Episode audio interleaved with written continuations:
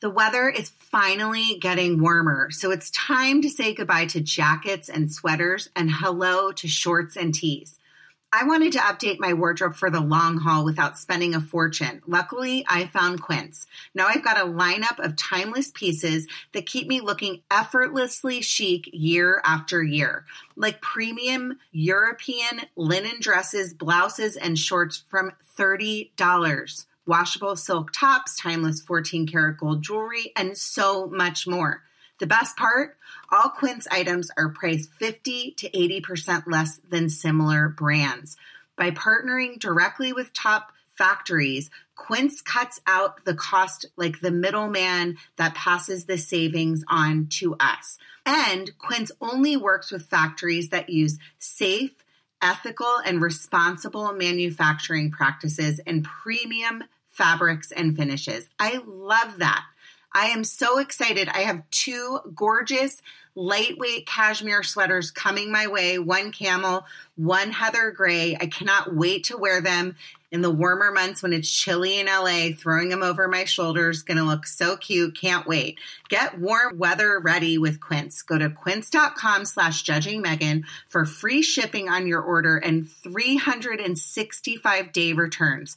That's Q U I N C E dot com slash judging Megan to get free shipping and 365 day returns. Quince.com slash judging Megan. And now back to the podcast.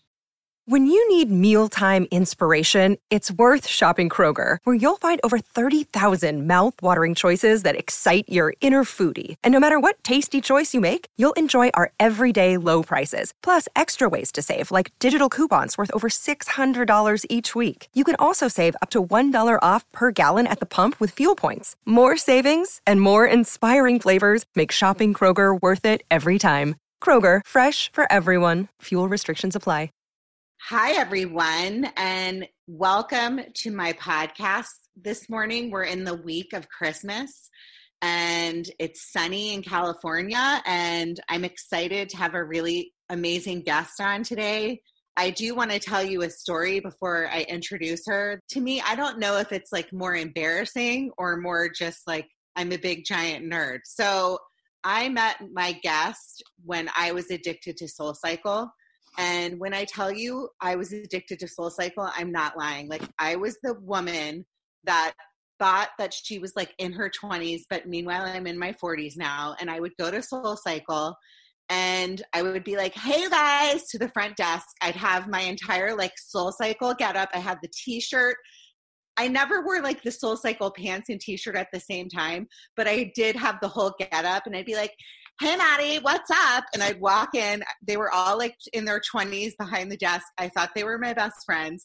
Then I'd go in, I'd go to the locker, I'd like squeeze through the like locker room and the bathroom, and the bathroom was two inches big. So like people's butts were in your faces. It was so weird. Like build a bigger bathroom soul cycle, FYI. And then I would always ride in the front row. Like I legitimately thought that I had hopes of being an old lady chubby soul cycle instructor. So I'm going to start my podcast off telling you that story. I am now a convert to Peloton. I no longer go to Soul Cycle anymore because I'm now addicted to Peloton. But just wanted to tell you that yes, I am that like nerdy mom that thought I was super cool going to Soul Cycle and sitting in the front row and thinking I had hopes of being a teacher.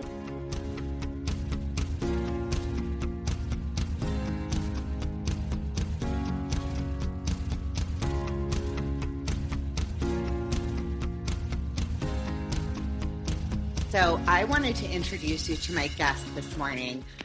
Her name is Ariana Kukors Smith, and if you don't know, I'm really lucky to have her on the podcast. She's an Olympian. Hi, Ariana. Hi, Megan.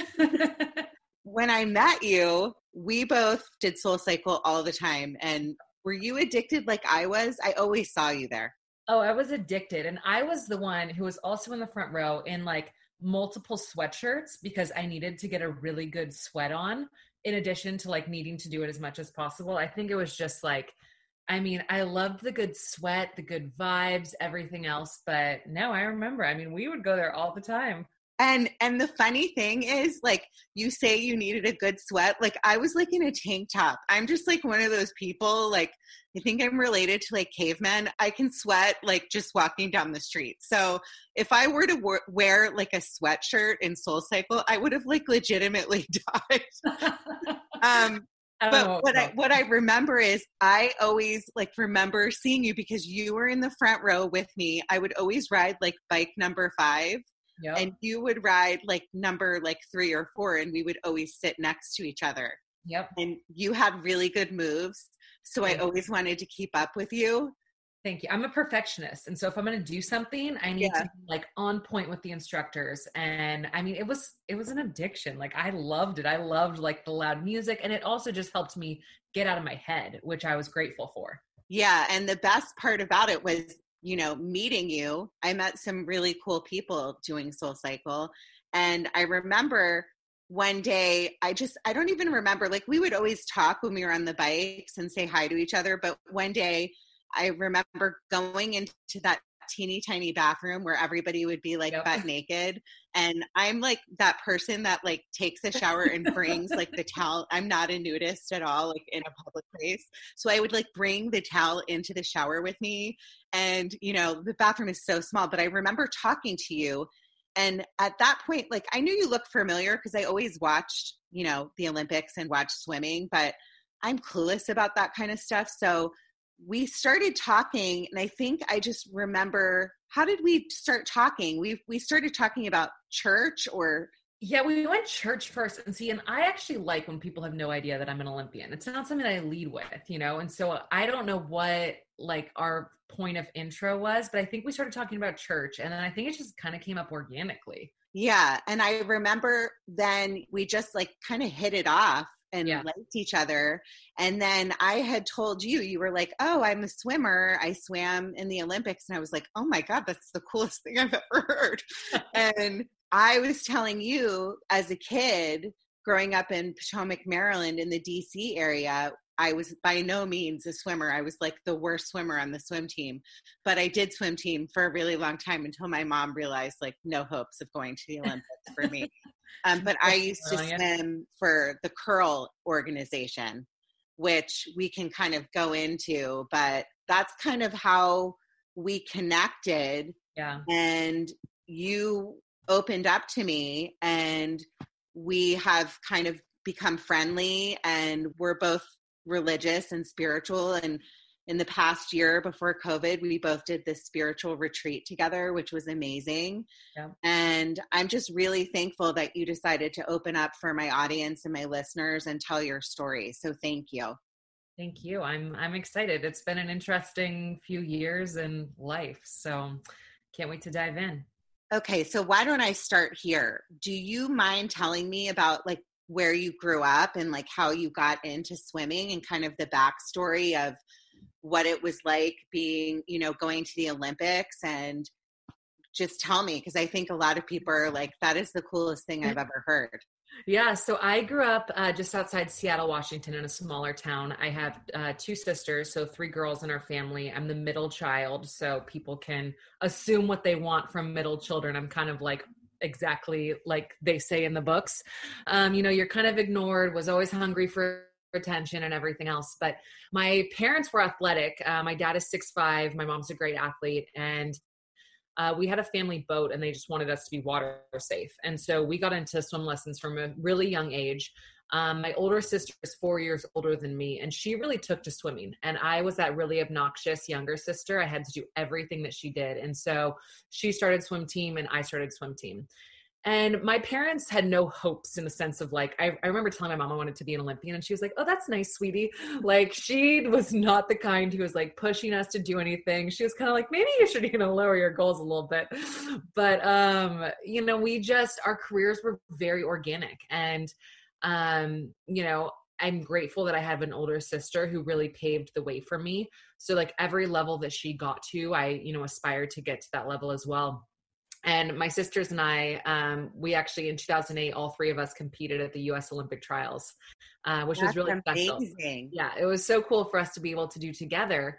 Um, but I mean, they were my rocks. We won together, we lost together, we you know we're each other's confidants and um, i feel really fortunate that we were able to go on this journey together obviously um, my swimming career had a huge dark side to it which i'm sure we're going to get into but um, you know I, I, have a lot of wonderful memories on the pool deck with my sisters even in the lowest darkest of times um, before i made the olympic team in 2012 my younger sister um, came out to train with me for about five weeks before because I was just in a dark place.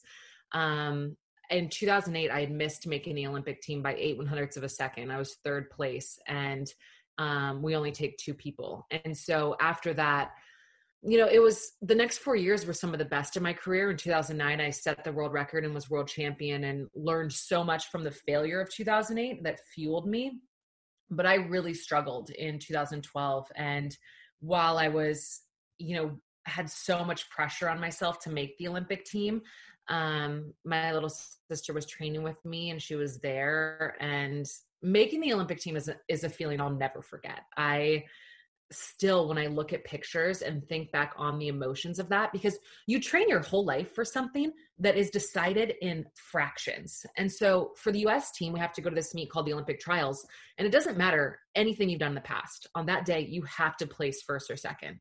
And after narrowly missing it in 2008, I felt the pressure enormously. I was the reigning world um, world record holder, and for what I, for what stroke?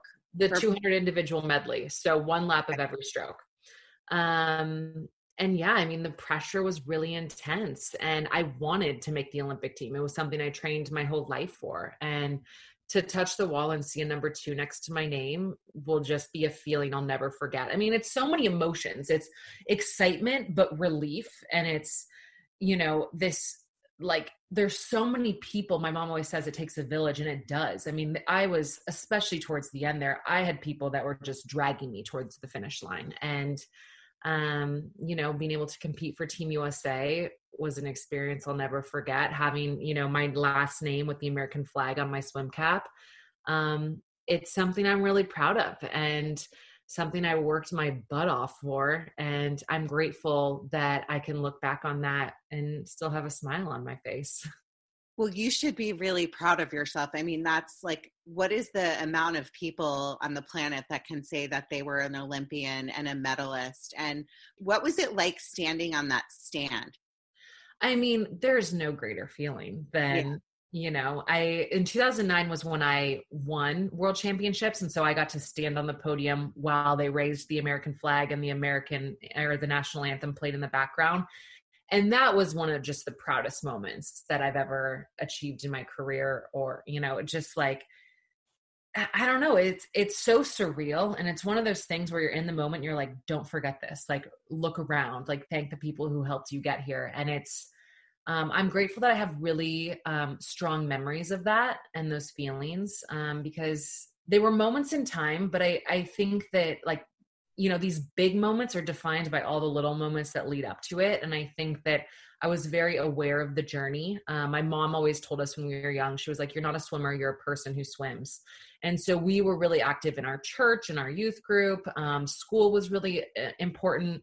Um, I played piano growing up, and so we she wanted us to be as well rounded as possible. But you know, anytime you're pursuing something where you want to be the best, like it's an intense journey. You know, there's a dark side to being the best, and I think you know most high achievers will tell you that it's lonely. Um, you have to sacrifice a lot in order to get there, and um you probably had to sacrifice like dances and school oh, yeah. and partying like in high school Oh yeah, I mean, I didn't. Where you say you're a perfectionist, right? Yeah, and I had a great group of friends in high school, all athletes, and so you know, I was a goody two shoes. I didn't drink, I didn't do anything, um, but I, of course, like I went to prom with like wet hair, you know, and just like you show up at things, you know, and, and luckily I got to show up at a lot of things and do a lot, but it was still, um, yeah, I mean, swimming was my number one priority. Well, I love that you you can think of the good things about swimming and have those memories because those memories are really incredibly special. But I will take a turn onto the I hate to say the dark side, but part of what my podcast is about is about talking about trauma and you came on today to talk about your own life and your own trauma and your own past with sex abuse and abuse and survival. And so I wanted to kind of touch on and have you tell the story of like you have these amazing accomplishments and you know you were a perfectionist and a young swimmer and it sounds like your mom and your dad and your family were amazing but yeah. just because you had that doesn't mean that like these dark clouds and dark people can't come into our lives correct definitely so why don't you tell me a little bit about your coach and yeah. and the story of how that happened and the training and how you were kind of groomed if you're okay talking about that. Yeah. So I mean if you had told me a year ago that I would be able to talk about swimming and my accomplishments with a smile on my face,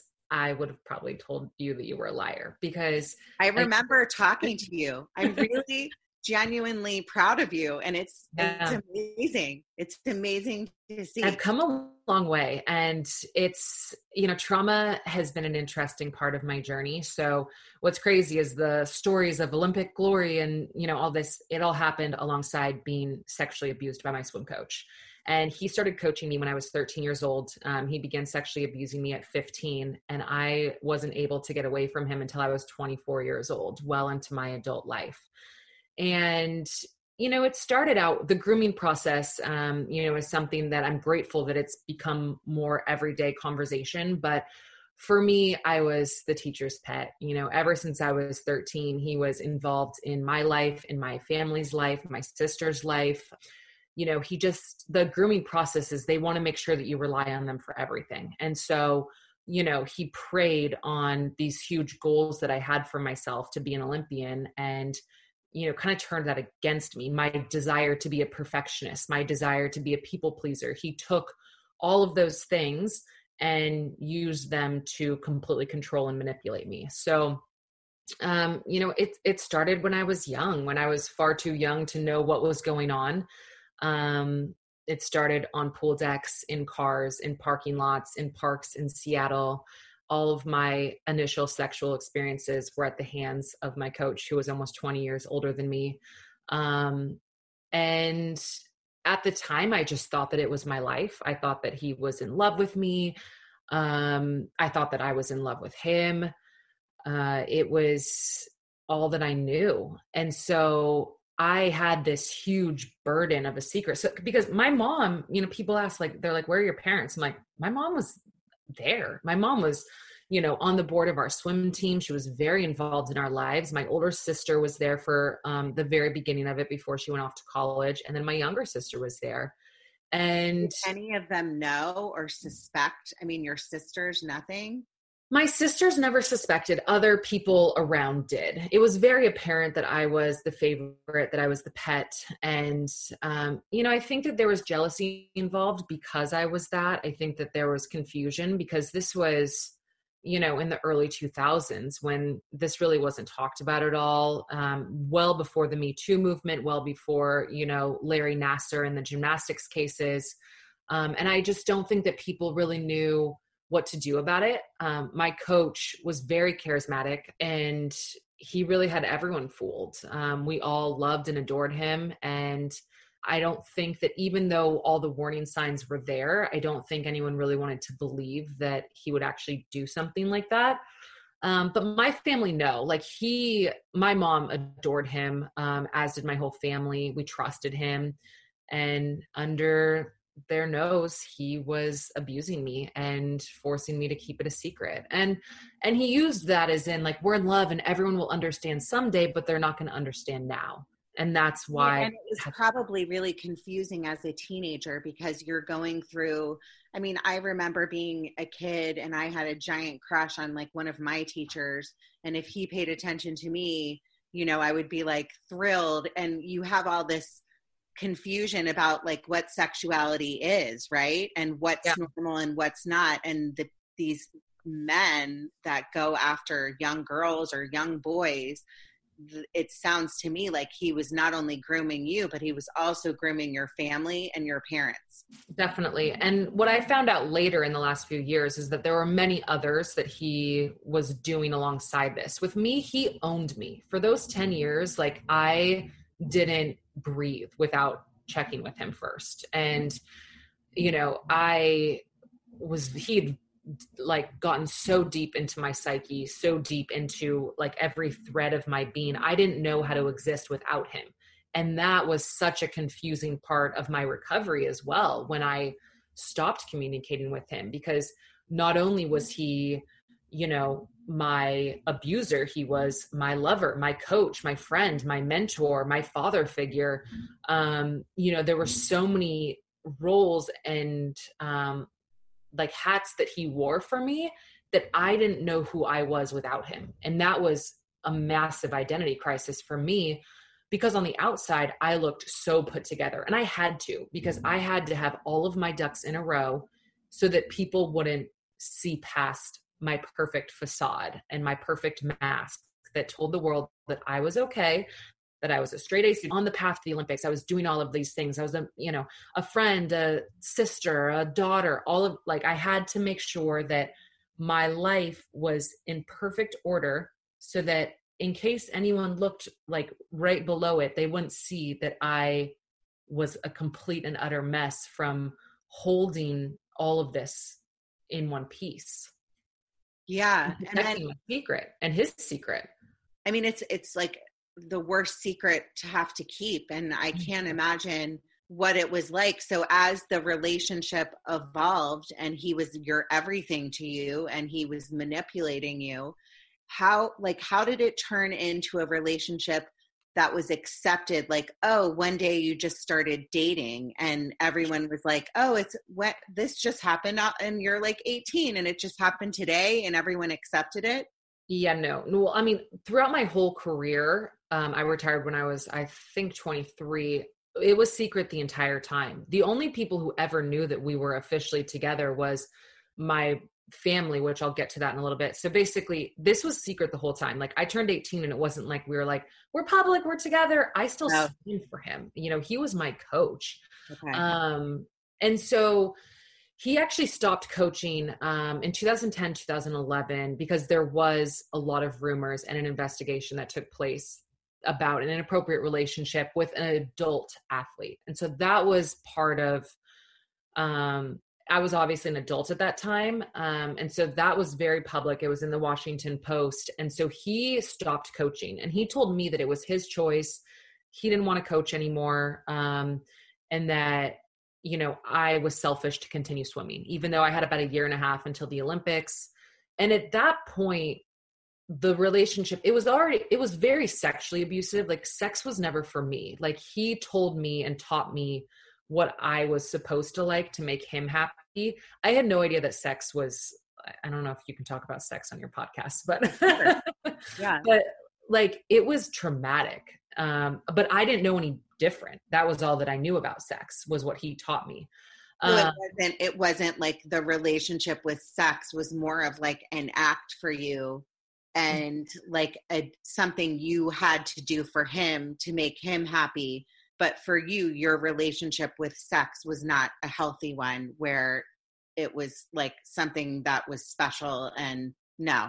No not at all and you know he wanted to talk about sex constantly he wanted to have sex constantly and for me it was just a chore that i had to get through and even at that time like i i didn't see it as abuse like i thought this man loved me but i was just like this is just sex and it's terrible and you know he's telling me what i like even though I don't, this doesn't feel good. I don't, you know, enjoy this. But he was saying, you really, li- you really like this. And I think that's part of the psyche too, where it's like, oh my gosh, do I like this? Like it's this very confusing and it just adds to the complete manipulation. Um, and obviously, these layers are layers that I've peeled back through a lot of very intense therapy.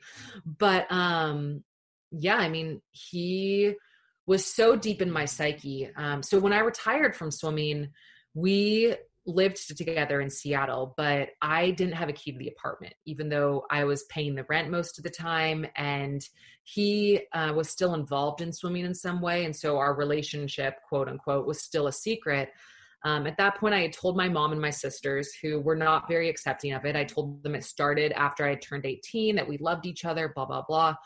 Um, but it was still a secret. And he was very verbally abusive to me at that point. He wasn't when I was young, especially when he was coaching me. He was very complimentary of me, um, you know, built me up. Um, you know, we, he was very jealous so that you know when we were on national team trips whenever i would get attention from other men um, other guys he would just crucify me like he was he did not like any attention that i received um, and before the olympics i'd done this photo shoot and was kind of labeled as like a model you know like swimmer um, mm-hmm. and he was furious that there were attractive photos of me that people might be looking at me um, and so my olympic experience was pretty horrific like he was because he wasn't there and he told me that i was being selfish um, for wanting to be there without him. This. What's interesting about this is like in life, you know, there's people and it's I've found I've I've known this, but I've always tried to see the best in people and not believed that there's bad really just bad people out there that are manipulative. And you know, like I had a stepfather that was abusive. He was mentally abusive. He wasn't sexually or physically abusive towards me, but and the relationship was different but some of the things you're talking about are things that i can relate to and you know what's heartbreaking about it is he robbed you of your childhood yeah. you know? I mean i have a daughter that's 10 years old and she's starting to go through almost she's almost 11 all the thing like beginnings of puberty and the confusion and the time that's supposed to be special and you know 13 years old you just want to be accepted and you want to be perfect. Which looked perfect on the outside was the worst possible situation anyone could imagine. And i'm proud of myself for how how far i've come but i have had some dark moments over the last few years like darker than i could have possibly imagined pain that I would do anything to try to escape. I wanted to crawl out of my skin. I wanted to leave my body. I wanted, I would do anything to get out of that pain. And that's where I left him in, uh, when I was 24 years old because he was very verbally abusive because our relationship was not public um, and there was it's not like i woke up that day and was like you know what you started abusing me as a kid i'm going to leave you now it was more of i'm in a relationship where i'm treated like crap my family hates you. And i don't really like see where we're to go. And so i left him um with the as in i'm going on a break. Let's take a break from each other and let's start this relationship as adults. Because i still couldn't imagine my life without him.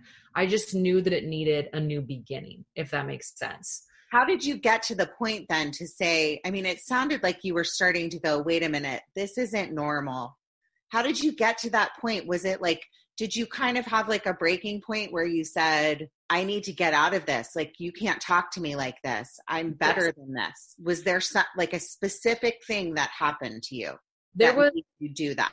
Yeah so my little sister was staying with us on and off um, when we were living in seattle and there was this one time we were at lunch and he just started yelling at me I can't even remember what it was about, but he was yelling at me in public. And my little sister was sitting at the table with us.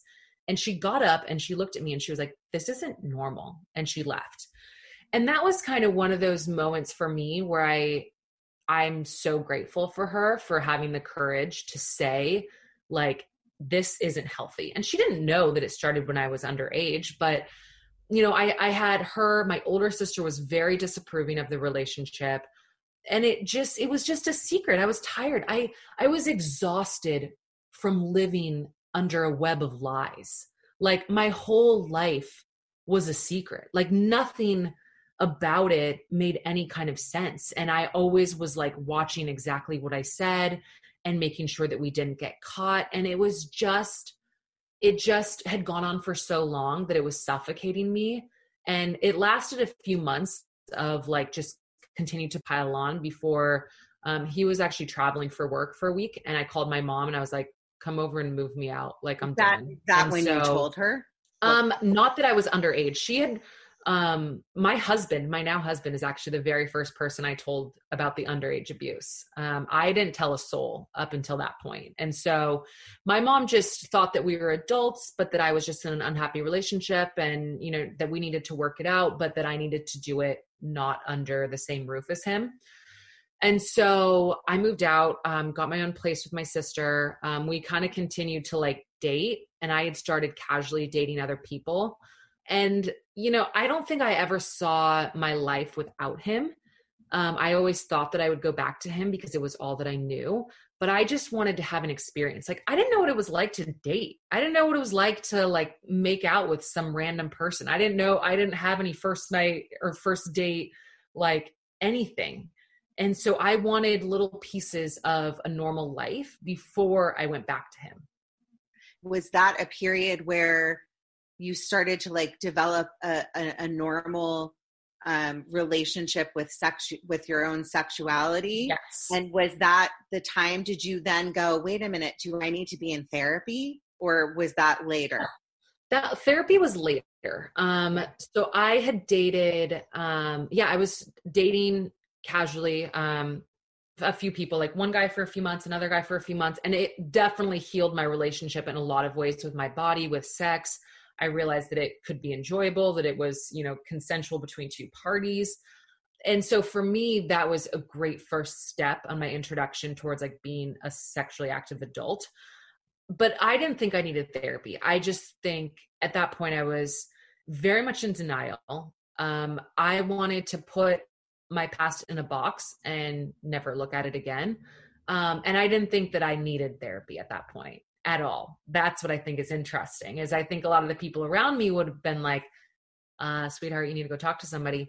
And in my eyes, I put my mask back on and I was like, "Why do I need to talk to somebody? Like, I'm dating this guy. I'm dating, you know, doing this. Like, I have a great career." At that point, um, I was working with um, a consulting company. I was doing a lot of corporate training my life looked amazing on the outside. I had a great job. I had, you know, a great group of friends, what seems like a normal dating life. And in my eyes, I was like, great. I went from that guy who treated me terribly to like this amazing life. Like, look at me, I'm so lucky. And sounds to me too like you had like you were pushing it down, pushing it down, like almost like it was like it's like a volcano, right? Oh, I mean, I I'm guilty of doing the same thing. I was pushing down my pain, pushing it down, pushing it down, and then I realized when I finally like I mean, I was in and out of therapy as a kid, but never where I connected to a therapist like Dr. Nay, my therapist now, yeah. um, where I was like, and she then was like, "You have PTSD," and I was like, "What? What? What does that even mean?" Yeah. So it's almost like when you finally went to therapy and you realized all of these feelings of like shame and guilt were pushed down, right, for so long okay. that it like erupted oh shame guilt memories i mean anything. I just like it just i shoveled it down as far as it could and i chose not to look at it. And and it took i managed to make it a very long time without looking at it. And so i ended up moving down to california. Um, i was still in regular contact with my coach and abuser. Um, I still thought that there was a chance we could get back together, but I needed some more separation and I I was just looking for a new life, you know? And so I moved down to LA, moved into Manhattan Beach and ended up finding a great rental um, right off of Manhattan Beach. And I love this story, by the way. I, if you don't, if you, if my listeners don't listen to this story and realize that every single thing in life I say this all the time on the podcast happens for a reason. And like there's things that God sends us. Like, wait till you hear this story. So tell the story because I love it. So I moved in, and then uh, there was one guy, the guy who owned the house, um, obviously always lived there. And so after six months, we were looking for a new roommate. And so he ended up finding some guy who ended up moving in in January of, I believe, January of 2015. And his name was Matthew Smith.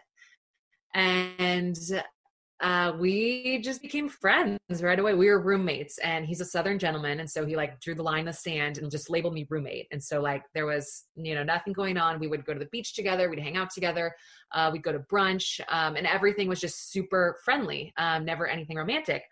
And so I'm like trying to pitch Matt onto all my girlfriends. I'm like, oh my gosh, you guys, he's you know, super polite, respectful. He owns his own business. He's attractive. Like, who wants to date Matt? And so after the a few months of this, my girlfriends were like, uh, why don't you date Matt? Um, and so that kind of started getting in my head. I didn't realize, but on his side of things, his friends and family were like, what about your roommate, Ariana? You know, like, would you guys ever date? So, long story short, um, after about six months, we finally, um, it was Fourth of July weekend, we were hanging out with some friends and um, a little bit too much alcohol. And they were like, so you two are perfect together. Why don't you go home, talk about it, and let us know what you decide?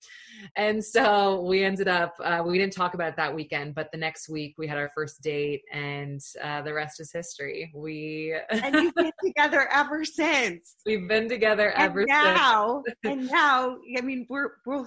I want to go backwards and talk about like meeting him. He's so great too. I I I see you guys at church and you're so cute together. And now you have a baby. We have a baby. And you're a new mommy. yep.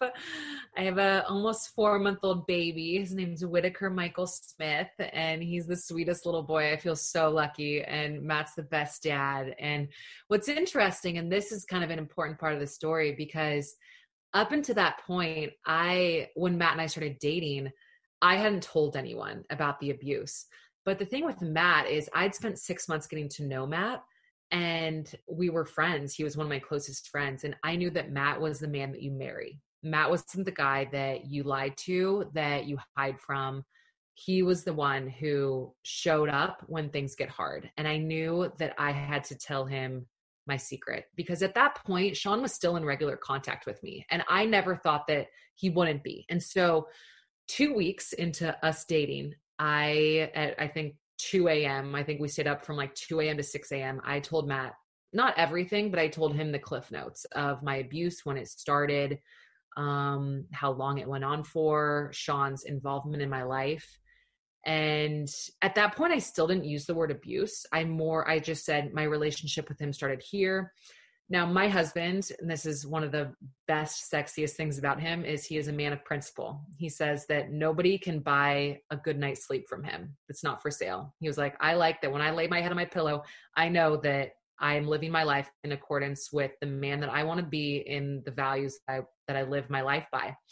And so as soon as I told Matt what happened to me, he labeled Sean as pedophile. And he didn't say those words out loud to me, but it was always very clear for him what Sean was. And and Matt could see how controlled and manipulated I was. I couldn't still.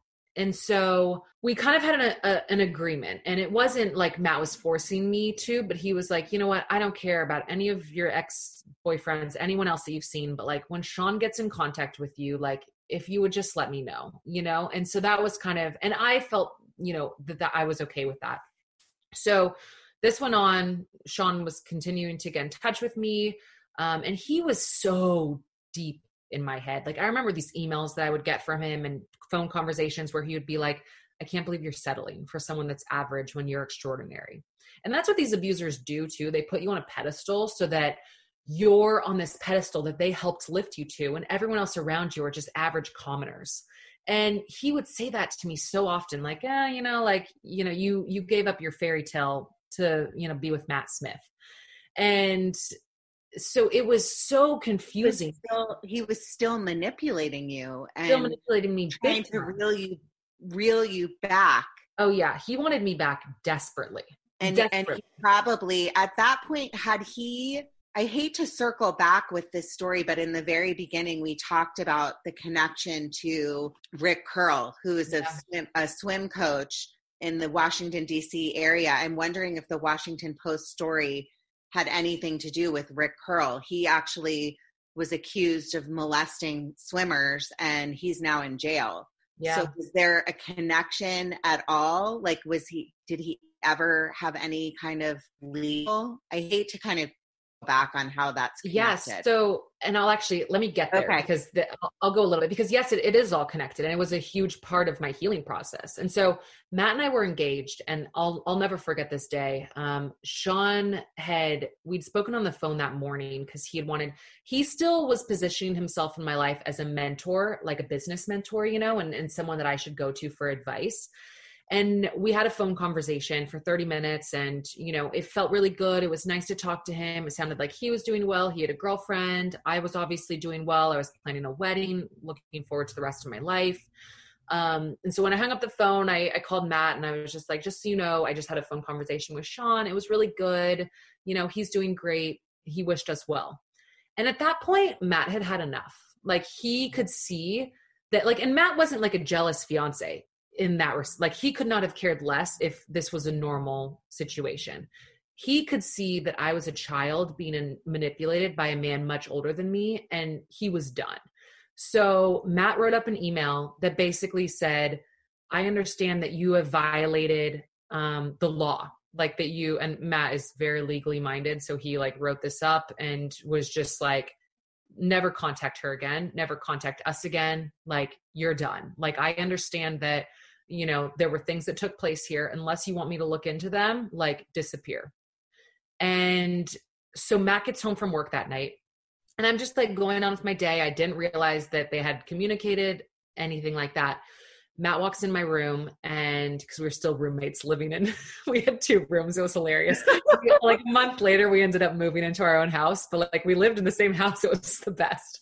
Um so matt walks in and he was like standing in the doorway and I'll never forget. And he looks at me and he's like, Sean will never contact you again. And I turned to look at him and I I I'll always remember and I was like, "What did you do?" And he was like, "I sent him an email. I told him to never contact you again, to leave us alone." And I fell to the floor and I started sobbing and I was rocking back and forth and I said, "Sean's going to kill me. Sean's going to kill me. Sean's going to kill me." And I stayed in that position for about an hour. And Matt said that he had never seen anything like that. Like the visceral response that happened in my body and and I want to preface this. Sean had never in the past told me that he was going to kill me. He never hit me. It, our relationship wasn't abusive in that way, but he was so deep inside of me. And I I never imagined life without him. And I also had never had someone stand up to Sean and and save me. And what I didn't realize obviously now, I realize how desperately I needed someone to save me and that Matt was the one who finally came in and said like enough is enough. And from that point on I've never had communication with Sean again. Um, you know what's you know what's so cool about this is and I'm sorry if I'm crying.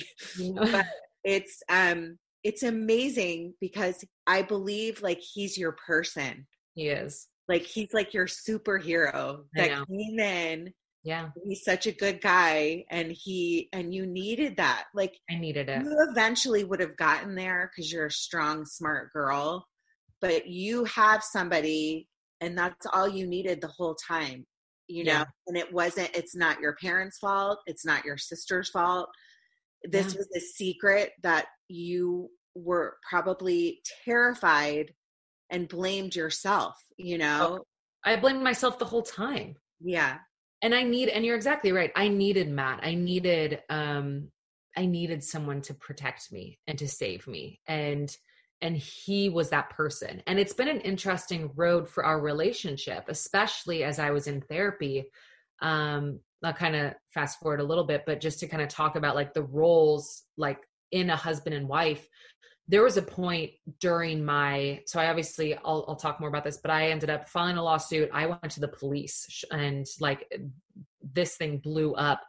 Um, and matt has been my rock throughout the entire thing. I mean he has been so many roles. And you know when i not only is me my husband my lover my lawyer in some ways my accountant he's my confidant my therapist my eating disorder you know a check-in person. Like he is he had so many hats and at one point i could see that it was killing him and at that point was when i pulled on a few important people in my life um, to help me every single day with check-ins because i was in a really dark place in my mental health and it was just too much for matt and so matt was i mean matt's the best human being I've ever met in my life. Like he just is such a good and honest man and he is the ultimate partner. He taught me what being an actual partner in life is supposed to look like.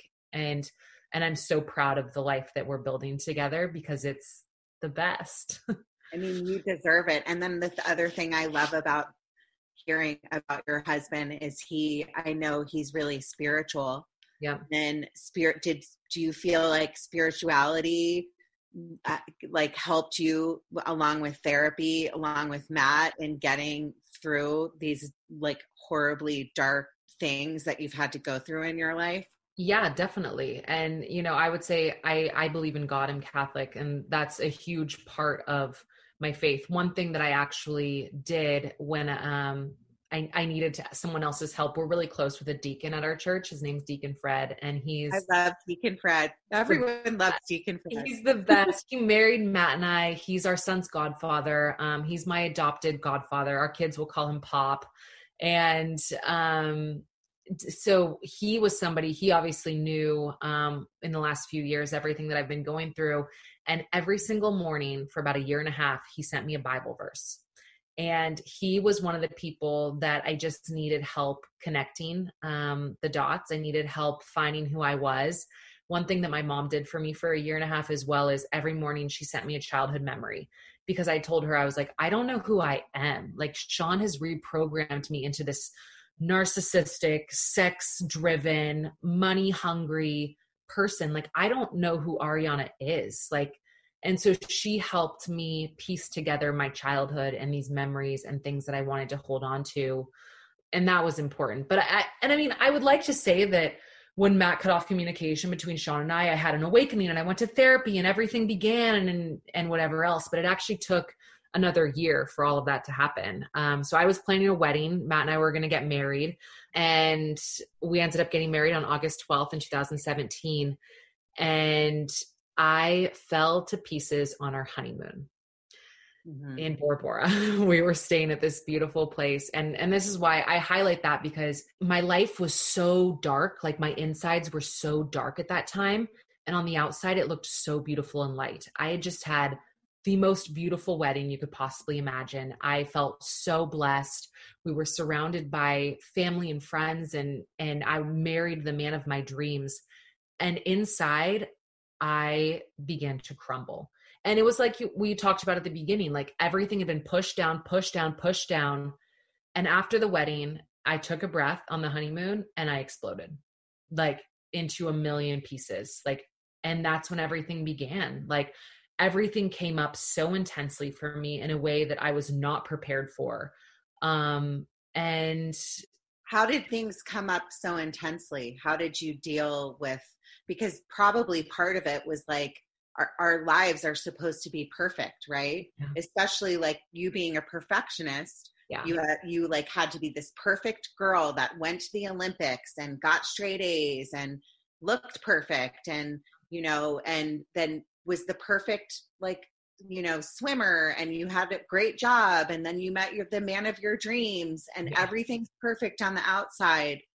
But how did you finally when it, everything exploded and came to the surface you touched on the eating disorder? Yeah. Like is that how you dealt with it? Is that how like what happened? Yeah so i had all these memories coming up was the biggest thing. Like i just felt like you know i hate to use the word enlightened because it sounds cliche but i all of the sudden had all of these things that made sense to me and looking back on what sean had done to me I didn't have my rose colored glasses on anymore, like it was very apparent that I was abused and manipulated and controlled. And for me, I didn't know how to handle these kind of feelings. And what ended up transpiring was it, it turned into bulimia, a very intense form of bulimia. Um, now, when Sean started abusing me, I began binge eating, and that was pretty common for me to demolish as much food as I could. And I swam four six hours a day and so it never looked like anything on, on my body and appearances um, but that's how i you know going back to the the shoveling down like that's what i did is i shoveled down my emotions um, when everything started bubbling up to the surface what's so crazy i've i've learned a lot about eating disorders through through my therapy and obviously i can only speak to my own experience the way that I would describe the bulimia in my body and in my trauma is I would shovel down the memories and shovel down the food to numb myself because thinking of everything was way too painful. Like I just like the intensity of the feelings that were coming up were so painful that I needed to numb it and then the violence of the bulimia helped me to cope and to feel something different. And so it was a distraction in a lot of ways. And when I say like intense bulimia, I mean like and it it started a little bit slow. Like it started it started on my honeymoon, which is I'll never forget throwing up in the toilet and just like looking at it and just saying like oh my gosh, I feel so much better. Like the, I I feel a different kind of hurt. I feel a different kind of pain than these memories. And my bulimia was really intense. Like it built into something that was very scary. And um, so basically, so our honeymoon was in August. I came home and I went right back to work. Like I think we landed from our honeymoon at like 2 p.m. I was on a 6 p.m. flight, like back to work that night. And so my eating disorder just started spiraling um, because I had all these memories coming up and I wasn't home and he sat on the end of the bed and I started sobbing and I looked at him and I said, I think I'm depressed. And he said, I think you are too. Let's get you some help.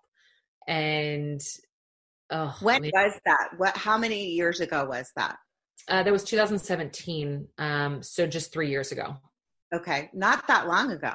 No, not that long. And so, so I found a therapist and started immediately. Um, I was doing one to two a week sessions and just diving into everything. And I'm so grateful for the ability to go see a therapist. I know that that is such a privilege and and one that I took very seriously. But for the first time, because I mean, I'd made excuses forever, like, oh, I loved Sean too. You know, I was, uh, you know, as much a part of the relationship. And in therapy, I was able to unpack like the many, many layers of abuse and what actually was happening and going on with me. And I hit rock. I have, I've had many rock bottoms over um, the course of the last three years, but I hit a really intense one. Um, we moved to Austin, Texas, which I don't even know if you knew this. I didn't know that. For three months. So we didn't really tell very many people. And it was actually at the very end of 2017, very beginning of 2018. So I had quit my job. I had a great job. Um, and my husband could see that I was unraveling. I very much didn't leave the house, even though I used to be at Soul Cycle every day. I was at yoga all the time. Like I started to lock myself in the house um, with my darkness. And my husband was like you know what? Let's just shake things up. Let's move to texas. Um, you know we'll live downtown in austin. It'll be super fun. It'll be new experience. And so it was one week into austin. We were living on the 19th floor of an apartment building right in the heart of austin. My husband had left for work that day and i was staring out the window wondering how quickly i would hit the ground. And that was one of many wake ups for me um, I started sobbing. I called my husband and I said, I'm not okay. I'm thinking about jumping outside our balcony window. Like, I'm going to come to the office. And so I ended up um, going and laying on his office couch all day, just crying on and off. And I realized that I needed more information about my abuser. And this started a path that led me to go to the police. Um, I realized that I was not the only one. I was the one that he controlled but he had many others. Like it was a a recurring theme for him. And i just started peeling back a lot of lies. Um, and at that point i realized that i needed to go public with my story for many reasons. Um, i started to write and i ended up publishing um, a multi-page essay that i penned my story. Because starting when i was 15 years old like the whispers behind closed doors were Ari's sleeping with her coach for extra attention. And I was tired of that narrative being my life. And even right now, like as I say that, I feel rage that that was my story. Like that that was how I felt my swimming career was defined was that I was sleeping with my swim coach. Like you did, like you did something wrong. I did like something wrong. I wanted that attention. nothing wrong. You did nothing yeah. wrong. And that's a universal theme with people that have been. Yes. Yeah. And so for me, it was important first and foremost, I wanted to take my voice back and I wanted to rewrite the narrative of what that time was. And I needed people to hear my side of the story because I don't feel like anyone ever had. And so I ended up writing that and publishing it. Um, I ended up going on all of the New York, you know, news shows very loudly. And keep in mind, I was still really new. This was in, I'd started therapy in October. I went public in February. Like I was still unraveling what had actually happened to me. And so, so I needed to go public because of myself, but also I felt like he was still abusing young girls. And I just felt so strongly about getting this message out because I knew that there were so many people still in danger at his hands and at the hands of so many others because this runs rampant in youth sports. And I I just felt this like deep responsibility to just share whether it was a parent and i received the nicest most incredible thousands of messages from parents that are like you i i'm looking at things differently now. And that's all that i wanted was you know the the thing that i kept saying was like if you see something say something because people saw something. They just didn't know how to say it. And now we're in a different time where it, it's a little bit more acceptable to talk about. You know i think that had that been going on now we might ask questions but it still is very scary to see how smart these manipulators and abusers can be and just how far they're willing to go to control their victims. So I went very public. I went to the police. For me, the statute of limitations was a real problem for my case. And the statute of limitations really needs to be adjusted in every state because even though I was, I think, 28 when I first went to the police, like that's pretty early for abuse victims. But it was far too late for me as far as the statute of limitations went. But his name has been put out there, and so he's been banned for life with swimming. Um, so he could never coach again. He was uh, he still owned a swim team, and like I I have no idea what was going on there, but um, it was important for me that he not be allowed to coach again and and i'm glad that i was able to achieve that. But after that I, I went quiet for a while because i realized that i would be absolutely no help to anyone else if i wasn't okay myself. And at that point my bulimia was 24 7 it was every day. It was i had so many memories coming up. I had nightmares almost every night. I only slept a couple hours a night. I was a walking zombie. I was I was in so deep into my trauma. And I'm grateful that I had an amazing husband and a great family and support system who were helping keep me afloat um, while I was diving into these really intense therapy sessions. But it was ugly. Like it was, and I, I was not okay. So, how did you get to the place where you are like i mean obviously we're all still working like i'm doing this sure. podcast i'm still in the middle of my trauma i'm in therapy every week still or every other week you know um have did you ever get to a point where you were like do i need to go on medication yes so that's Great question. So that's actually how I started to get my bulimia under control. So okay. this was the end of April. So we had lived in Austin, Texas for three months. We lived there from uh, January through March. And I'm actually grateful for it because not a lot of people knew. And it was a place where nobody knew me. And so I could be there. I mean, I didn't leave our apartment much, but like it allowed me kind of some peace to like really not be okay. And that was, I would say, probably the ugliest parts of my trauma was while I was in Austin. So we ended up moving back to Manhattan Beach. Um, and I was still just in such a dark place. I was unraveling all of this. I was now talking regularly to lawyers and police officers. The FBI was involved in my case, the Department of Homeland Security. Like it was a daily onslaught of, you know, everything on top of managing myself. And so it was the end of April, and I had been having so many bulimic, uh, bulimic episodes. My husband was really starting to get scared for my health. And um, I was grateful that I had told him of my bulimia from the beginning because it kind of helped keep me in check.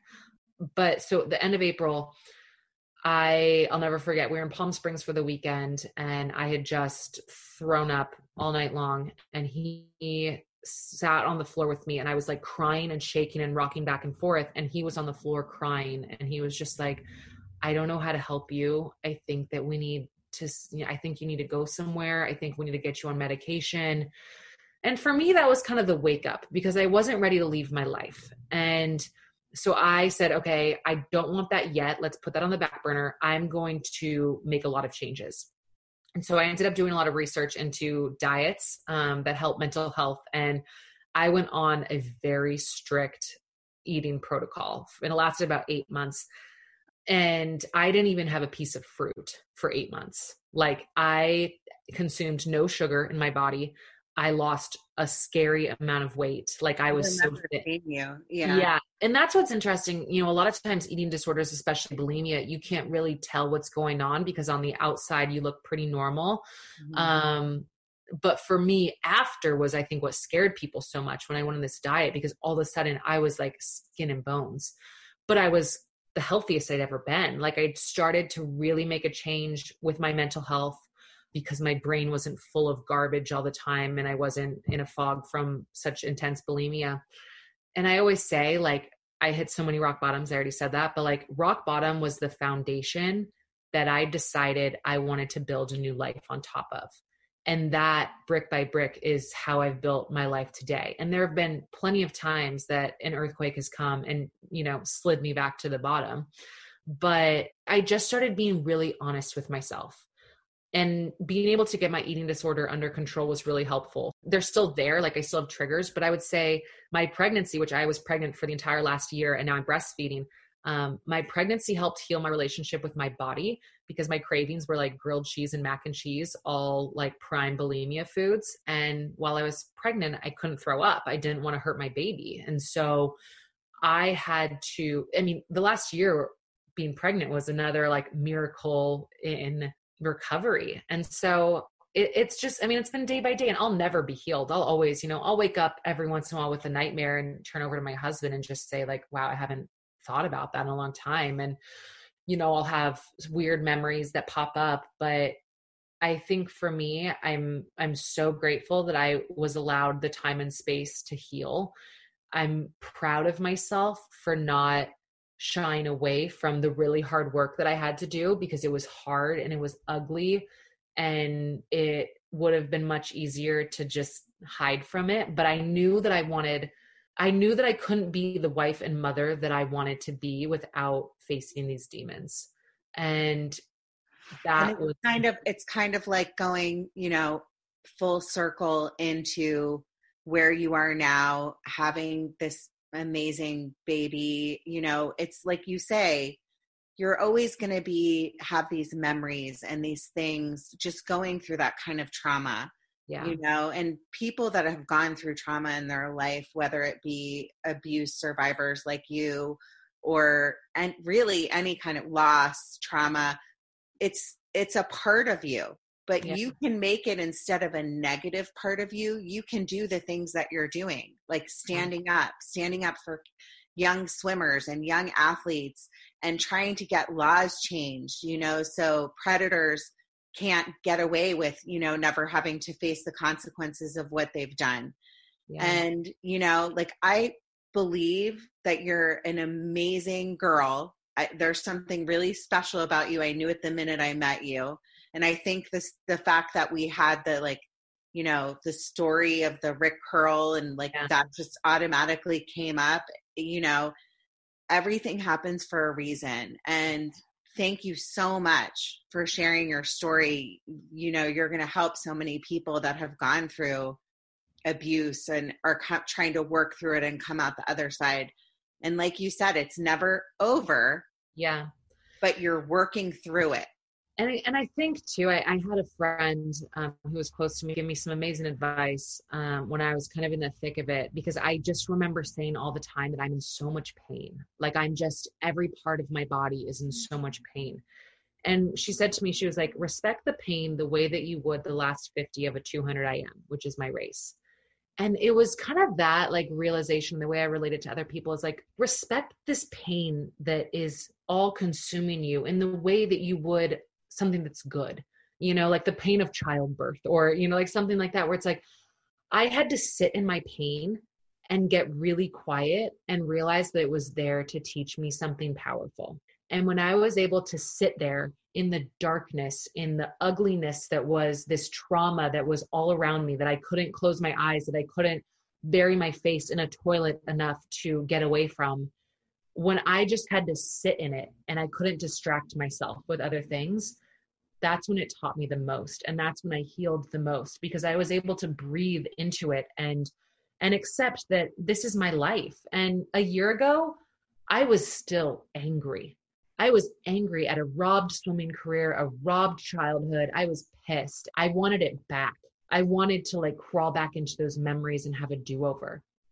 And now I sit in my life and I'm so proud of the career that I've had. I'm so proud of this beautiful life that my husband and I are building because sometimes it is hard and I'm sleep deprived and and I wouldn't trade it for anything because it's our choice. It's my choice. I have a beautiful healthy baby boy who teaches me every single day to be patient and just to like see the wonder around me. I mean, he's like I said almost 4 months and like starting to just really engage and interact and and I see the purity in him and I can't wait to to be his lifelong student and, and um and I'm so excited for the future. And I and I never thought I would get to the point where I could say that with as big a smile on my face that's on right now. Um, you're you're glowing. I can see you, everyone. Well, I thank you so much. I'm so proud of you. I think you're an incredible girl. Thank you, Megan. Keep, right back at you doing what you're doing because you're helping others and helping others is going to help you get through your pain just like i'm trying to do this podcast because i want to help other people. It's helping me with my pain. And your story is like you know my own little therapy session. I love it. so in closing keep living keep praying and keep growing. Thank you. Thanks megan